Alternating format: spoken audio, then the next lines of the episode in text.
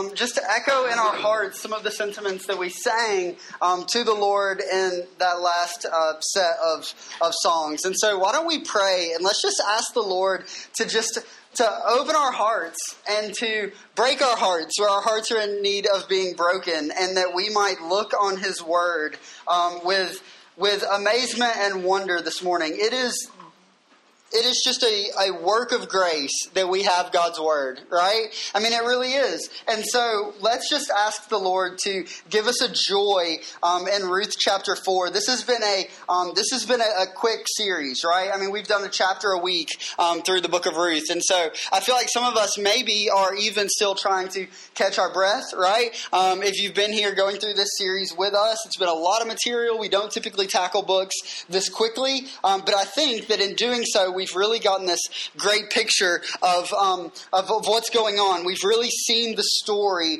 uh, laid out before us in a, in a super clear way, not because so much of anything that I've done, but just because that's the way that the book works. And so um, let's just ask the Lord to, uh, to, just, to just bring us to a place of amazement as we read through um, in just a moment Ruth chapter 4. So let's pray together. Lord, thank you for your great grace and being able to be here and to sing to you um, is, uh, uh, uh, is, is, is all your love. It's all your grace. It is your work in our hearts that produces a desire to sing to you. Naturally, we sing to ourselves. We lift our hands to ourselves, but you have redeemed us and you have reconciled us through the blood of Jesus. And uh, our hearts are now new and our hearts beat for you and our desires are for you. And so as we approach your word this morning, we pray that we would not do so in a haughty way, that we wouldn't do so in a self centered way, that we wouldn't do so in a haphazard way, but instead that we would come to your word this morning and we would submit ourselves to it, um, and that we would desire your glory to be realized in our lives as a result of the transformation by your spirit that comes as your word is read. We understand your word because your spirit gives us understanding, and so we are we are eternally grateful um, for for who you are and for the way that you work in our lives. And it's in the name of Jesus that we pray. Amen.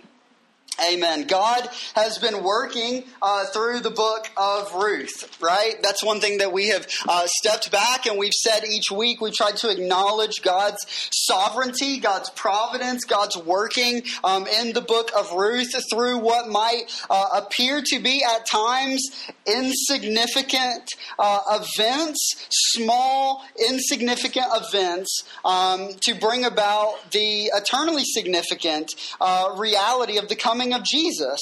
Um, he has brought Naomi back to Bethlehem. Ruth has been um, introduced, and now we see the culmination of this wonderful story of love. We've said the past few weeks, initially up on the surface, right? It's this love story between um, between a handful of characters. But as we as we zoom up and we look at it from a, a thirty thousand foot perspective, as we look at it from a redemptive perspective, we see that it is a much bigger love story than just between these characters, but it's God showing his great love for sinners right? It's God showing his great love for sinners. And so there's a big picture that as we come into Ruth chapter 4, I want us to um, seek to wrap our minds around. And that big picture is this if you're a note taker, um, whether that's on your iPhone, and if you're not a note taker and you're like, I have no paper, no pen, I got nowhere to start today, but I have a phone, I would encourage you to take notes. We love notes, uh, we're fans of notes. It assists in going back later and processing through what God teaches us from His Word.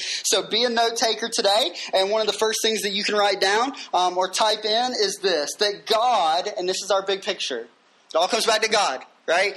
God, in joyful covenant keeping love, redeems the needy, producing life, leading to the entrance of light into the world. And you say, that's a lot. Hang on, let's do that one more time. To which I say, yes, absolutely. Here we go. God, in joyful covenant keeping love, Okay, so we're learning something about God even as we begin our time here that He is a covenant keeper, that He has great love, that He has a covenant keeping love. And in God's joyful covenant keeping love, He redeems the needy. He redeems the needy, producing life which is a drastically different, a starkly different contrast to where we began this book, and we'll talk more about that as we continue on. He, he, produces life leading to the entrance of light into the world. And so, again, as we come to Ruth chapter 4, and we've really tried to, over the past few weeks, um, sit in the context of Ruth right? Like we've really tried to embrace Ruth from the perspective of the author and the original audience, right? But this morning, we're really going to see this thing blow wide open. There's a climax that comes in this book, and it doesn't come until the very end, right? And so it's almost as though we've been, for the past four weeks, climbing a mountain together, right? And we're, we're, we're looking ahead, and we know that there's a climax, that there's a summit, right? But we end on the summit. There's really no like down the other side and here we go. We just go to the mountaintop and then we stop and then we're done and we sit, right? And we just observe what God has done. So we're finishing on the mountaintop. There's this, this entrance of light into the world that we're going to talk about as we look at the conclusion of Ruth chapter 4. In doing so, two observations that we're going to make from our chapter, Ruth chapter 4, today. Uh, and the first one is pretty short, and the second one's a little bit longer, but our fingers are warmed up now because we just typed in the big idea, right? And so here we go. Um, two observations that we're going to make. Number one, we're going to see a joyful, covenant keeping love that redeems.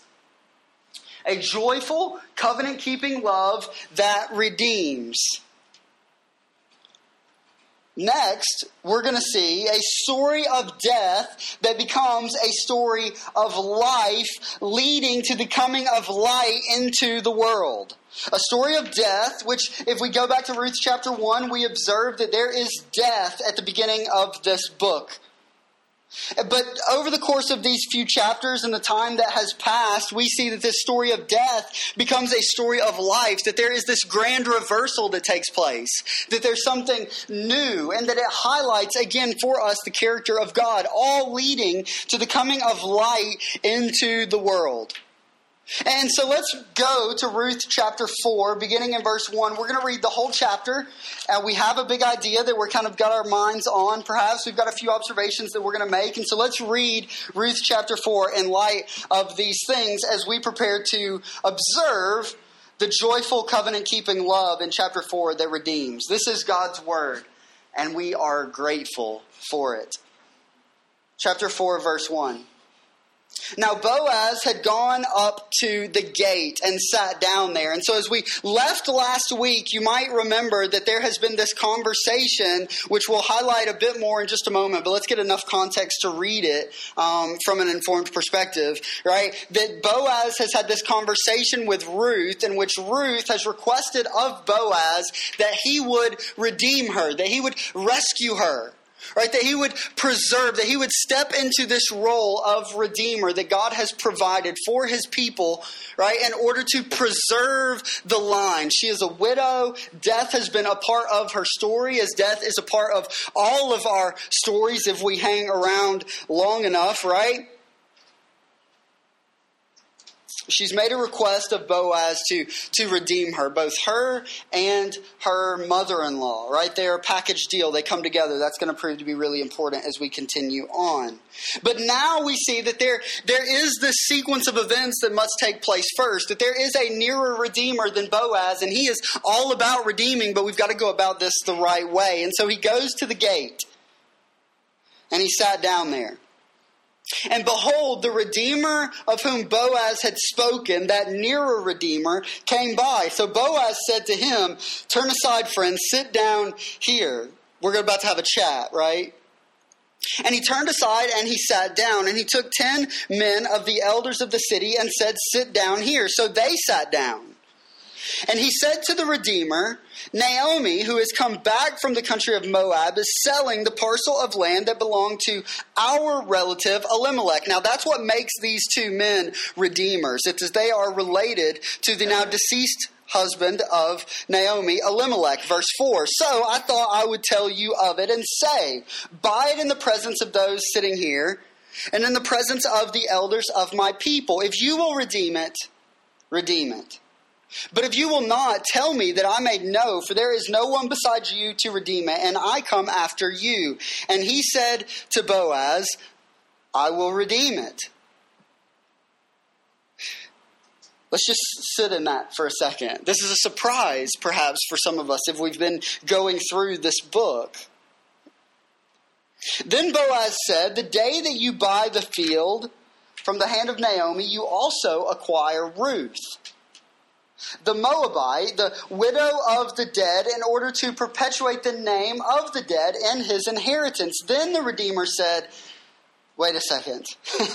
Wait, like I, I, cannot redeem it for uh, myself, lest I impair my own inheritance. Take my right of redemption yourself, for I cannot redeem it. Now, this was the custom in the former times in Israel concerning redeeming and exchanging. To confirm a transaction, the one drew off his sandal and gave it to the other, and this was the manner of attesting in Israel. So when the Redeemer said to Boaz, Buy it for yourself, he drew off his sandal. Then Boaz said to the elders, and all the people, You are witnesses this day that I have, brought, I have bought from the hand of Naomi all that belonged to Elimelech, and all that belonged to Chilion and Mahlon. Also Ruth the Moabite, the widow of Mahlon, I have bought to be my wife, to perpetuate the name of the dead in his inheritance, that the name of the dead may not be cut off from among his brothers and from the gate of his native place. You are witnesses this day. Then all the people who were at the gate and the elders said, We are witnesses. May the Lord make the woman who is coming into your house like Rachel and Leah, who together built up the house of Israel. May you act worthily in Ephraim and be renowned in Bethlehem. And may your house be like the house of Perez, who Tamar bore to Judah, because of the offspring that the Lord will give you by this young woman. So, verse 13, Boaz took Ruth, and she became his wife, and he went into her, and the Lord gave her conception, and she bore a son. Man, happy Mother's Day. Verse 14. Then the woman said to Naomi, Blessed be the Lord, who has not left you this day without a redeemer, and may his name be renowned in Israel. He shall be to you a restorer of life and a nourisher of your old age for your daughter in law, who loves you, who is more to you than seven sons, has given birth to him. There's this grand reversal that has taken place, right? Typically, women are not viewed in the highest esteem within this particular culture. And yet, here you've got her saying, these women to Naomi, Ruth is more valuable than seven sons. Man, gospel reversal. Verse 16. Then Naomi took the child and laid him on her lap and became his nurse. And the woman of the neighborhood gave him a name, saying, A son has been born to Naomi. They named him Obed. He was the father of Jesse, the father of David. Now, these are the generations of Perez. Perez fathered Hezron. Hezron fathered Ram, and Ram fathered Amminadab, and Amminadab fathered Nahshon, and Nahshon fathered Salmon, and Salmon fathered Boaz. And Boaz fathered Obed. And Obed fathered Jesse, and Jesse fathered David. Man, what a story. Let's pray together. Lord, thank you for your goodness and for your word. Open our eyes and open our hearts that we might understand your goodness, your grace, your character, your generosity, and your plan to redeem your people this morning. We love you and we're grateful, Father, for your love for us. And it's in the name of Jesus we pray. Amen. Amen a joyful covenant keeping love and redemption. This is where we begin in verses 1 through 12. This joyful covenant keeping love and this act of redemption. Now, up until this point, there have been some really interesting notes that we have made about the characters in this story. The need of Naomi, the need of Ruth, the great generosity that they have experienced from the hand of the Lord and his servant Boaz. But up until this point, Boaz has been held up as the faithful, honorable, worthy redeemer of the clan of Elimelech. His generosity has been highlighted over the course of the past few chapters in the way that he has dealt with these needy women. However, Boaz, like Naomi and Ruth, is not without need in this story. And we see that as we come in into chapter 4. It's been implicit. We recognize, because of our need, the need, of course, that, that Boaz possesses, but it becomes explicit, I think, in a most unique way as we come into chapter 4. You begin with the good, right? And then we're going to transition into the not so good. And so, what do you mean by the good? Well, let's observe some similarities between Boaz and, hey, all the way back in the beginning, Adam. Similar to the first Adam, we see that Boaz walks in fellowship with God. Right, we see that Boaz enjoys his role as a master of sorts of this beautiful land, a land that has been cultivated and now is serving to meet the needs of the people. Do we remember Ruth gleaning on the land of Boaz? Right, bringing home this, this food that the needs of both she and Naomi would be met in light of his great kindness. There's a lot of similarities between Adam and, and Boaz, and, and those continue from the good to the not so good. Right? In creation, we observe God's power and God's wonder. We observe God's grace and creativity, the power of His Word producing everything that we see. Him becoming intimate, right, with His creation as He forms from the dirt Adam, as He breathes His Spirit, His life into him, making him a living being, and then giving him dominion over the garden. You guys are familiar with this, right? This creation narrative that we're going back to and, observing here. Now, if we go back and we continue to see the story progress, we know that there is a point in, in time in which there is a recognition from Adam that, that while everything around him is good and, and beautiful, that there is some want in him, that he desires a helper. God brings him to this realization, to this understanding. And then he meets his need. Now, similar to Adam, we see Boaz as it has become crystal clear through his interaction with Ruth that something is not so good. That Boaz, while being uh, compassionate and exercising dominion over the land by walking with the Lord and desiring to live in a way that is pleasing and glorifying to him, is in desire for companionship. Right? He desires a, a helper right? A, a, a, wife. And, and a similar scene to that of Genesis chapter 2, God gives to Boaz Ruth from Moab. What an unlikely pairing. And to Ruth, he gives Boaz. He gives them to one another. And in the same way, that we see God take from the side of Adam to form Eve, we see in chapter 3 Boaz awakened to find Ruth by his side, desiring refuge underneath his wings, to which Boaz responds with great willingness, and this is important joy. A reoccurring theme through the gospel according to Ruth. In Ruth chapter 3, verse 13, there is a redeemer before me, Boaz says. So we need to go about this in a legit way. We need to go about this in the right way. He has first opportunity, but if he won't redeem you, then I will redeem you. And there's this joyous posture from Boaz, not only willing, but joyful. Do we understand the, the, the, how important it is to draw the connection between those two things? Right? Like you've probably been willing to do a lot of things, but I don't know that we're always most joyful in our willingness.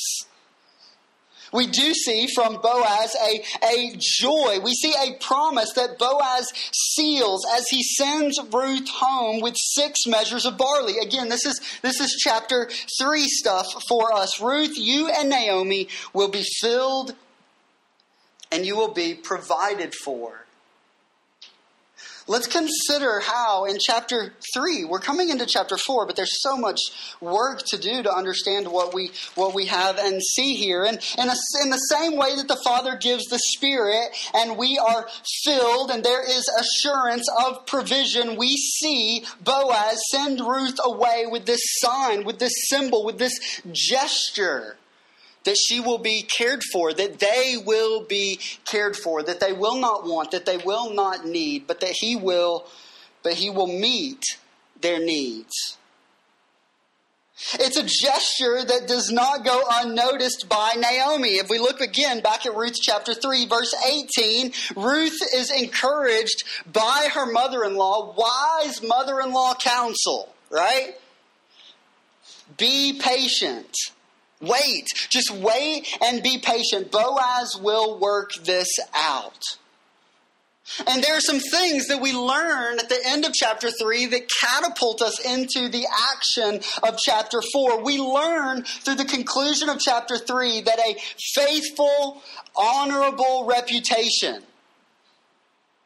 produces confidence in others right? That, that they are cared for and that their good is a priority. This is practical application for God's people. We have this confidence in Christ that we are cared for and that our needs are met. And there's a degree in which we have this confidence in Jesus' people. That's what we see at the end of chapter 3. There's a confidence from Ruth, there's a confidence from Naomi. Because of the gospel character, the, the loving, kind character of Boaz, that their needs will be met. And so we see as we come out of chapter 3 that the table is set for an interaction between Boaz and this nearer Redeemer who finds a place ahead of Boaz in line with a, and this is so important, covenant responsibility to care for and preserve the possessions of Naomi and Ruth.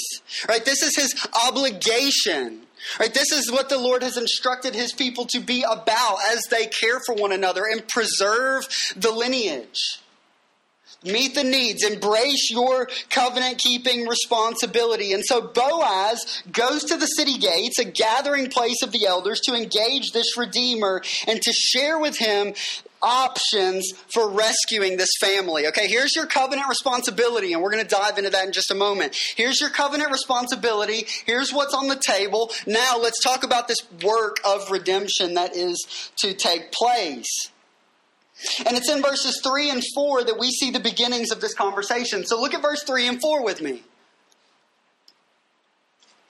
The conversation begins. Naomi, who has come back from the country of Moab, is selling a parcel of land that belonged to our relative Elimelech. These are women who are in need. They're impoverished. They have nothing. And so they are in need of selling this particular parcel of land in order to be provided for. And so again, Boaz says to this nearer Redeemer in verse 4, So I thought I would tell you, right? Just bring this to your attention and say, Buy it in the presence of those sitting here and in the presence of the elders of my people. If you will redeem it, then redeem it. But if you will not, tell me that I may know, for there's no one besides you to redeem it, and I come after you. And so, imagine for a moment, for those of us who have, who have been journeying through this book over the past three weeks, we come into it today. We've seen the obvious care and concern from Boaz for not only Ruth, but also Naomi. Not only for Naomi, but also for Ruth. And now he approaches this nearer Redeemer with this,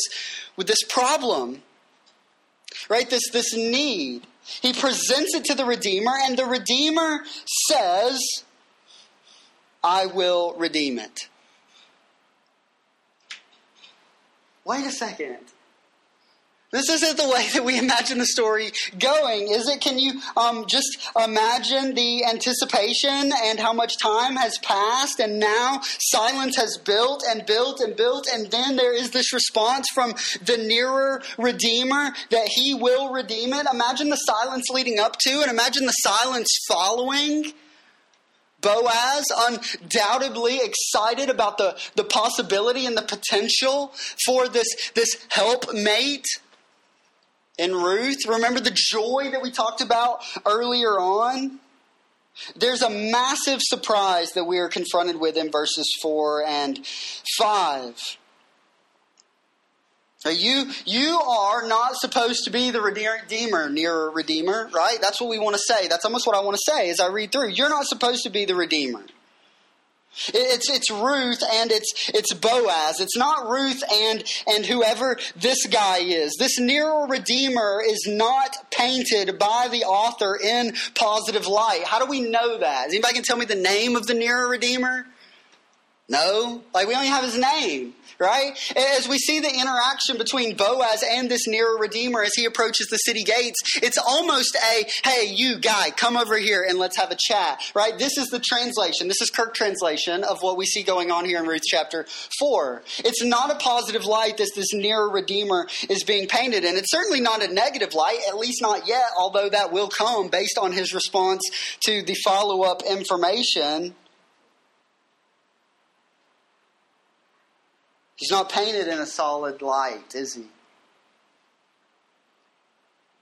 We begin to ask questions like why would this guy even want to redeem? Like we're aware of this, this love that has been kindled between Boaz and Ruth, right? Their, their desire for one another.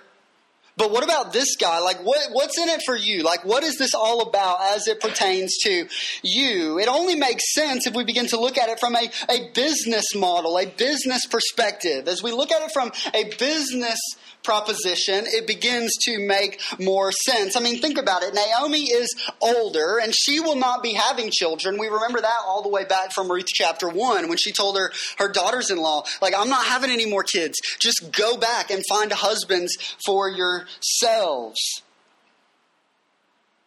And so, as a result, for the nearer Redeemer, this looks like a, a really, really stellar opportunity right? To, to acquire, to purchase land, and to increase his assets. There is very little long term sacrifice from the nearer Redeemer. And as a result of this low risk, high reward, he says, of course, like, of course I'll redeem it. This costs me almost nothing. Like, I'm not, I'm not out at, at all. Only that's not really true, right? Because, because three and four are only part of the story, and there is still this matter of Ruth. And so we, we land in verse five. Look with me at verse five as the story continues. He's really eager, right? He's really eager coming out of verse four. Then we come into verse five, and Boaz says, Oh, by the way, By the way, the day that you buy the field from the hand of Naomi, you also acquire Ruth, the Moabite, the widow of the dead, in order to perpetuate the name of the dead in his inheritance. Uh, think about the way that this plays itself out. While Naomi is virtually zero investment, right? In Ruth, there is potential for, and even, even this obligation towards producing children. And with the children comes, as perhaps you know, right? Again, happy Mother's Day, right? There's a long term investment. And there's an immediate financial responsibility that comes along with this. And as a result, verse 6, the Redeemer says, I'm out. right? Like I'm I am I'm out. I cannot redeem it for myself because if I do, I might impair my own inheritance. And so take my right of redemption yourself. For I cannot redeem it. And so that which is implicit as we see this, this dialogue between Boaz to the nearer redeemer, hey, come over here, let's have a chat. Guy one, right? Guy one, come over here, let's have a chat. We'll get guy 10 more, and then we'll have a conversation about this now becomes much more explicit. No wonder, no wonder he's not painted in the most positive of light. The financial responsibility from the perspective of this near Redeemer is less responsibility and long term investment, and it's more burden. Right? The, the personal expense exposes the selfishness of this nameless Redeemer's heart. And in it, we are reminded of what we observed in Ruth chapter 1. Think about what we saw in Ruth chapter 1. Two women faced with a costly decision. Naomi dialoguing with Ruth and her other daughter in law. And, and, telling them to, to return. This is, this is a costly decision. Right? This is something that will require something of you to walk away from everything that you have known and to and to come with me to Bethlehem. Uncertainty. Behind you lies certainty. You know what to expect in Moab. But ahead lies uncertainty. And we see Orpah respond by turning back and returning to Moab, while Ruth, on the other hand, says, No. Right? Your people will be my people. I know I don't know them now, but I know you, and hey, your God will be my God, and so I know their God, right, intimately now. We talked about in Ruth chapter 1 how this is not just a, a statement concerning concerning like a, a, a willing but somewhat begrudging submission, but this is instead a no. This is a salvific statement. Like, I am going with you. I'm turning from everything that lies behind me in Moab and everything in my past false gods, idolatry, hardness of heart.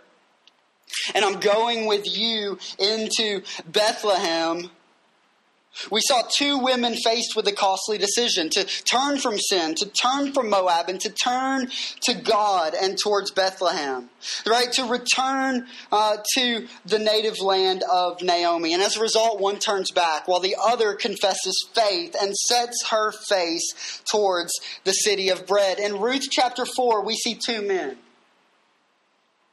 We see two men. Right, we see we see one man who turns from his responsibility, deeming the cost to be too great. And we see another who, who leans in, not begrudgingly, but again, remember what our word was in the beginning joyfully. He joyfully leans in to the responsibility to which we say this. There's something that we can take note of concerning the redeemed heart. Right? For the redeemed heart, there is joy found in covenant obedience. Right? In the redeemed heart, there is joy found in covenant obedience, joy in faithfulness. Right? There is most definitely a cost. But there's this great connection that has obviously been made in the heart and mind of Boaz concerning the character of God Right, who he is and what he has done to rescue and redeem his people, to preserve his people again and again, or and or. And there's this desire from Boaz for a helper. And here it's an unlikely candidate. But there's Ruth, right? This, as we have referred to her a number of times over the past few weeks, this new follower of Yahweh, to which Boaz says, Yes, joy in faithfulness. This is a display of the heart of God. Right? This is a display of the character of God as God's people are given the opportunity to glorify and identify with our God and His great faithfulness. So we acknowledge here in the beginning that our heart's default setting is that of the reluctant, denying Redeemer. That's what we look like naturally. That's what we look like in and of ourselves. We count the cost and we deem whether it be too great or not. And as a result, we, we turn away. Right? Rejecting the Lord and rejecting His word. Right? But, but what we see through the heart of a redeemed individual is a joy in faithfulness. Those are two drastically different hearts, aren't they? We see our need for heart transformation, and we see what it looks like when a heart is transformed. This is what the redeemed heart looks like. Did you know that? This is what the redeemed heart looks like. This is what a, a faithful, now faithful heart looks like, right? Desiring to live in obedience to the instruction of the Lord, not begrudgingly, but joyfully, because there's this connection to His great generosity his character, his love, there is a new heart. We are in need of new hearts. We see our need and we see a great illustration of, of joyful covenant obedience. From Boaz to Ruth and Naomi, we see a love that leads to redemption. We see a love that leads to redemption. We observe it from Boaz to Ruth and Naomi. But if we step back and we consider the counsel of God, right, we, we observe it here, don't we? A, a love that leads to redemption. We sang about it as we began our time. So we sing about the love of God God's great love for people, his pursuit of sinners. He loves, and as a result, he redeems. He sets his covenant keeping love upon us. And he calls us into intimacy and fellowship with him. Do we get this? Are we grasping this? From Boaz to Ruth and Naomi, we see a love that leads to redemption. Over the course of 66 books, here, we see a love that leads to redemption. Look with me at verse 9. Then Boaz said to the elders and all the people, You are witnesses this day that I have brought from the hand of Naomi all that belong to Elimelech, death. And all that belong to Chilion and Mahlon, death, and also Ruth the Moabite, the widow of Mahlon, I have brought to be my wife to perpetuate the name of the dead in his inheritance, that the name of the dead may not be cut off from among his brothers and from the gate of his native place. You are witnesses. You're witnesses. Right? There's this public proclamation that, that overflows, that comes from this joyful redemption that Boaz is leaning into and stepping into as we observe it in chapter 4. And then there is a party there's a party of sorts that breaks out right here in the middle of, of chapter 4, a celebration of what has taken place. And a pronouncement of blessing upon Boaz and his new family. What does that look like? Hey, three points. Here it is. May the Lord make the woman who is coming into your house like Rachel and Leah, who together built up the house of Israel. Man, there's a, there's a timelessness that they are connecting with this new, with this new wife, this new husband, this covenant relationship. They might have meant it as lip service. We don't know. I don't know, but I know that based on the words, man, this is a powerful statement. May you act worthy, be renowned in Bethlehem. And may your house be like the house of Perez and Tamar who bore to Judah because of the offspring that the Lord will give you by this young woman. We see a joyful covenant keeping love that redeems and this celebration that results from the redemption, right? What does redemption produce? What does this understanding of redemption produce within us? It mirrors that which we observe here at the end of this first observation joyful celebration, party, right? Party. There's a party that's going on here, right? And there's this expectation of what the Lord is to accomplish as this plan continues. This is not the end, but this is just this is just the beginning.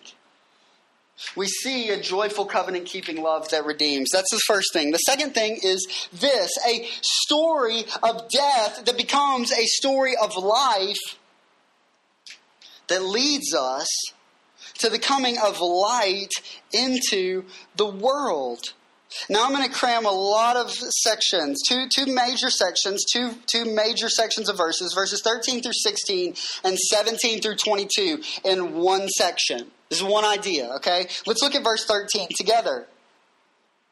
So Boaz took Ruth, and she became his wife. And he went into her, and the Lord gave her conception, and she bore a son. Think about the way that this story begins.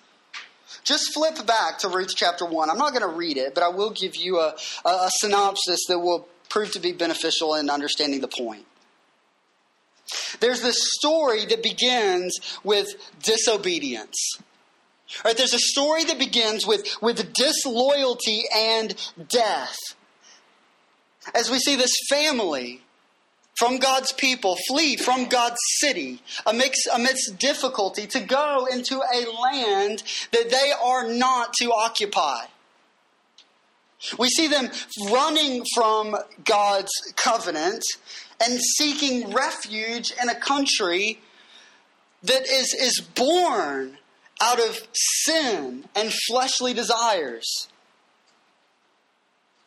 We see a story that begins with, with disloyalty and it progresses into death as all of the men associated with this story in chapter 1 die.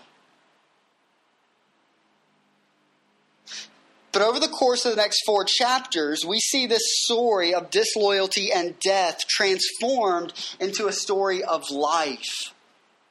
Right? We, we begin with their flight and the death of the men. And we conclude our time together with the birth of a son. Think about the way these books, the way it begins and ends. The book ends of Ruth. You see, what we, what we can observe God doing over the course of these four chapters, and as we conclude our time here in chapter four, is God enacting his plan. All right, God is enacting his plan from eternity past, and now we are seeing externally the fruit of that. It's been growing internally, but now we see it come to the surface. We see it come unto fruition. We see this faithfulness from the Lord that produces fruit. And we see fruit that produces worship. I want you to think about that for a second. I want you to think about that, that, that statement. Faithfulness that produces fruit. And fruit that produces worship. Look with me at verse 14. Blessed be the Lord, the women say to Naomi, who has not left you this day without a redeemer. They're, they're talking of Boaz, but there is this bigger story that's being told. And may his name be renowned in Israel. He shall be to you a restorer of life this is incredible, you guys. like this is this is incredible. When we understand where this is going. May he be a restorer of life and a, and a nourisher of your old age. For your daughter in law who loves you more than then seven sons has given birth to him. Then Naomi took the child and laid him on her lap and became his nurse. Hey, there is no way that Naomi ever could have imagined the great goodness of the Lord in Ruth chapter 1. We see a kindness that leads her into repentance, but in terms of restoring that had been what that had been that which had been lost, there was there was no concept, there was no category for that.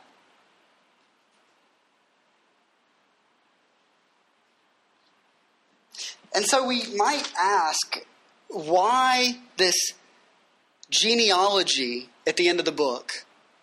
Right? Why this family tree of, of sorts, right? If you look at chapter 4 with me, man, it's been action packed. We've been going and going and going hard through the book of Ruth. And then we come to this, to these last few verses about the child's name, Obed, being the father of Jesse, who was the father of David. And then there's this almost what might initially appear to some of us, some of us as a dusty ending in light of all of the excitement that we've observed. But, but we've got to approach this in the right light. These are the generations of Perez.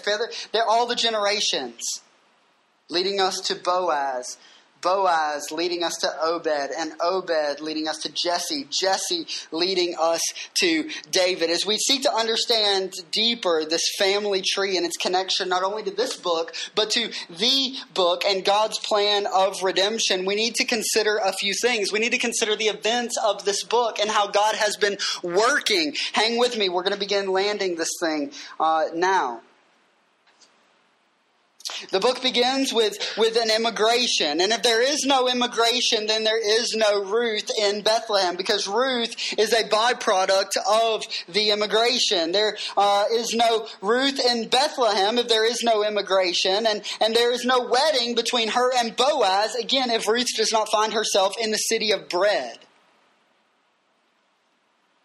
If there's no wedding, then there is no Obed. And as a result, naturally, there is no Jesse. And if there's no Jesse, then there is no King David. Why is that powerful? Why is that important? Why is that noteworthy? Well, because we see the story of a widow who became a mother, who became a grandmother, who became a great grandmother, who became a great great grandmother to a king.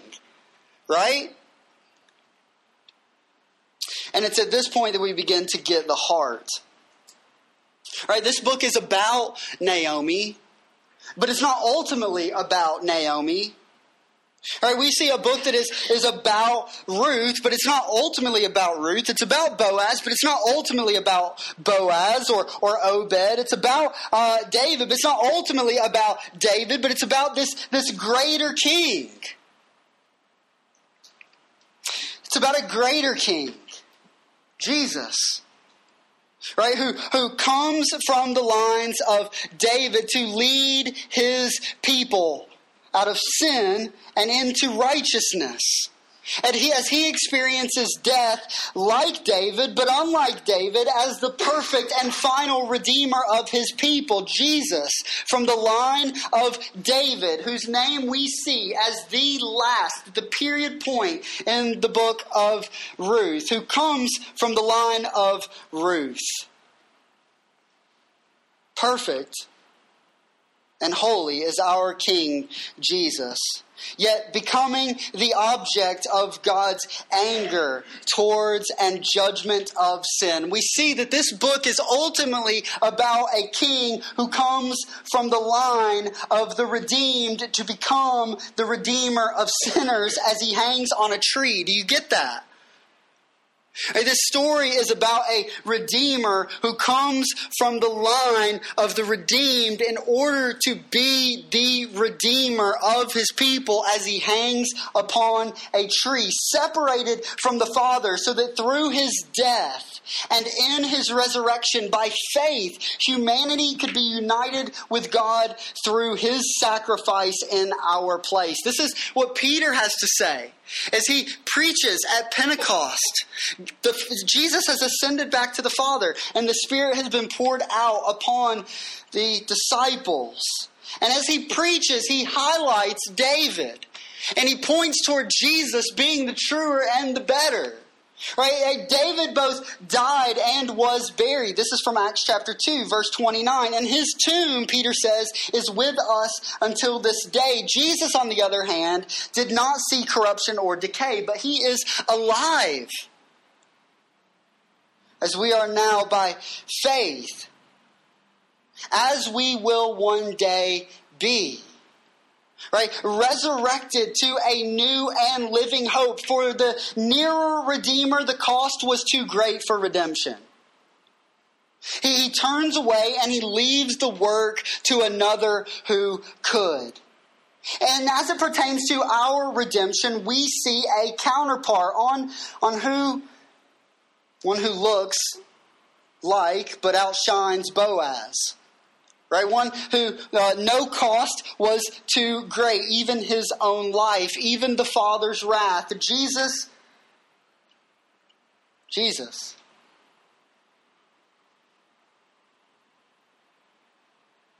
Right, Jesus leaning in by way of the incarnation, right?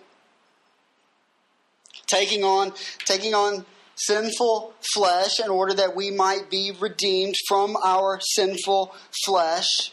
No cost being too great, saving, rescuing, sustaining, equipping, calling us to go out and to share the news of the greater David, the Redeemer, the great Redeemer, the final Redeemer with a world in need of redemption. We see through the book of Ruth that God works all things, all things. Do you believe this? Some of us need to hear this again and again every week right? God works all things together for the good of those who love Him. God's Word says this to us, and we, we believe it. We grasp hold of it. We hold to it, and we look to the cross as evidence of the truthfulness of this statement. Whatever your sins or my sins may be, He brings His purpose to fruition. The book of Ruth shows us this. The book of Ruth tells us this. The Bible shows us this. The Bible tells us this. So we look to Christ. How do we respond? We look to Christ. We look to Christ with, with joy, right? To see the purpose in our question and, and confusion, deeper trust and confidence in God and His goodness. Our King is kind. Our King is kind. And our king is committed. Our king is steadfast. Corrie ten Boom, who was a Holocaust survivor, said this. The context is helpful, right? for someone speaking of God working to bring that which is difficult and hard and even at times evil for good. This is a paraphrase. We never have to be afraid to trust an unknown future to a known God. Right? We never have to be afraid to trust an unknown future, that which we are all stepping into, right? To a known God. We say this, right, along, along with Corrie ten Boom. And so, let us praise the Lord. Let us praise the Lord. Let us kneel at the throne of our God because it is through the Son, the great Redeemer Jesus, that our salvation is brought with mercy and grace. And so let us, in our time remaining together, as we approach the Lord's table, let us bow down before our King. Right? Let's offer our gratitude and our lives to our King in response to his great generosity. In daylight and in darkness, we sing to our Lord. In daylight and in darkness, we sing to our Lord. And so let us come to the table this morning confident in God's plan and in God's purposes, His character his working all things together for good. And let us sing to our Lord.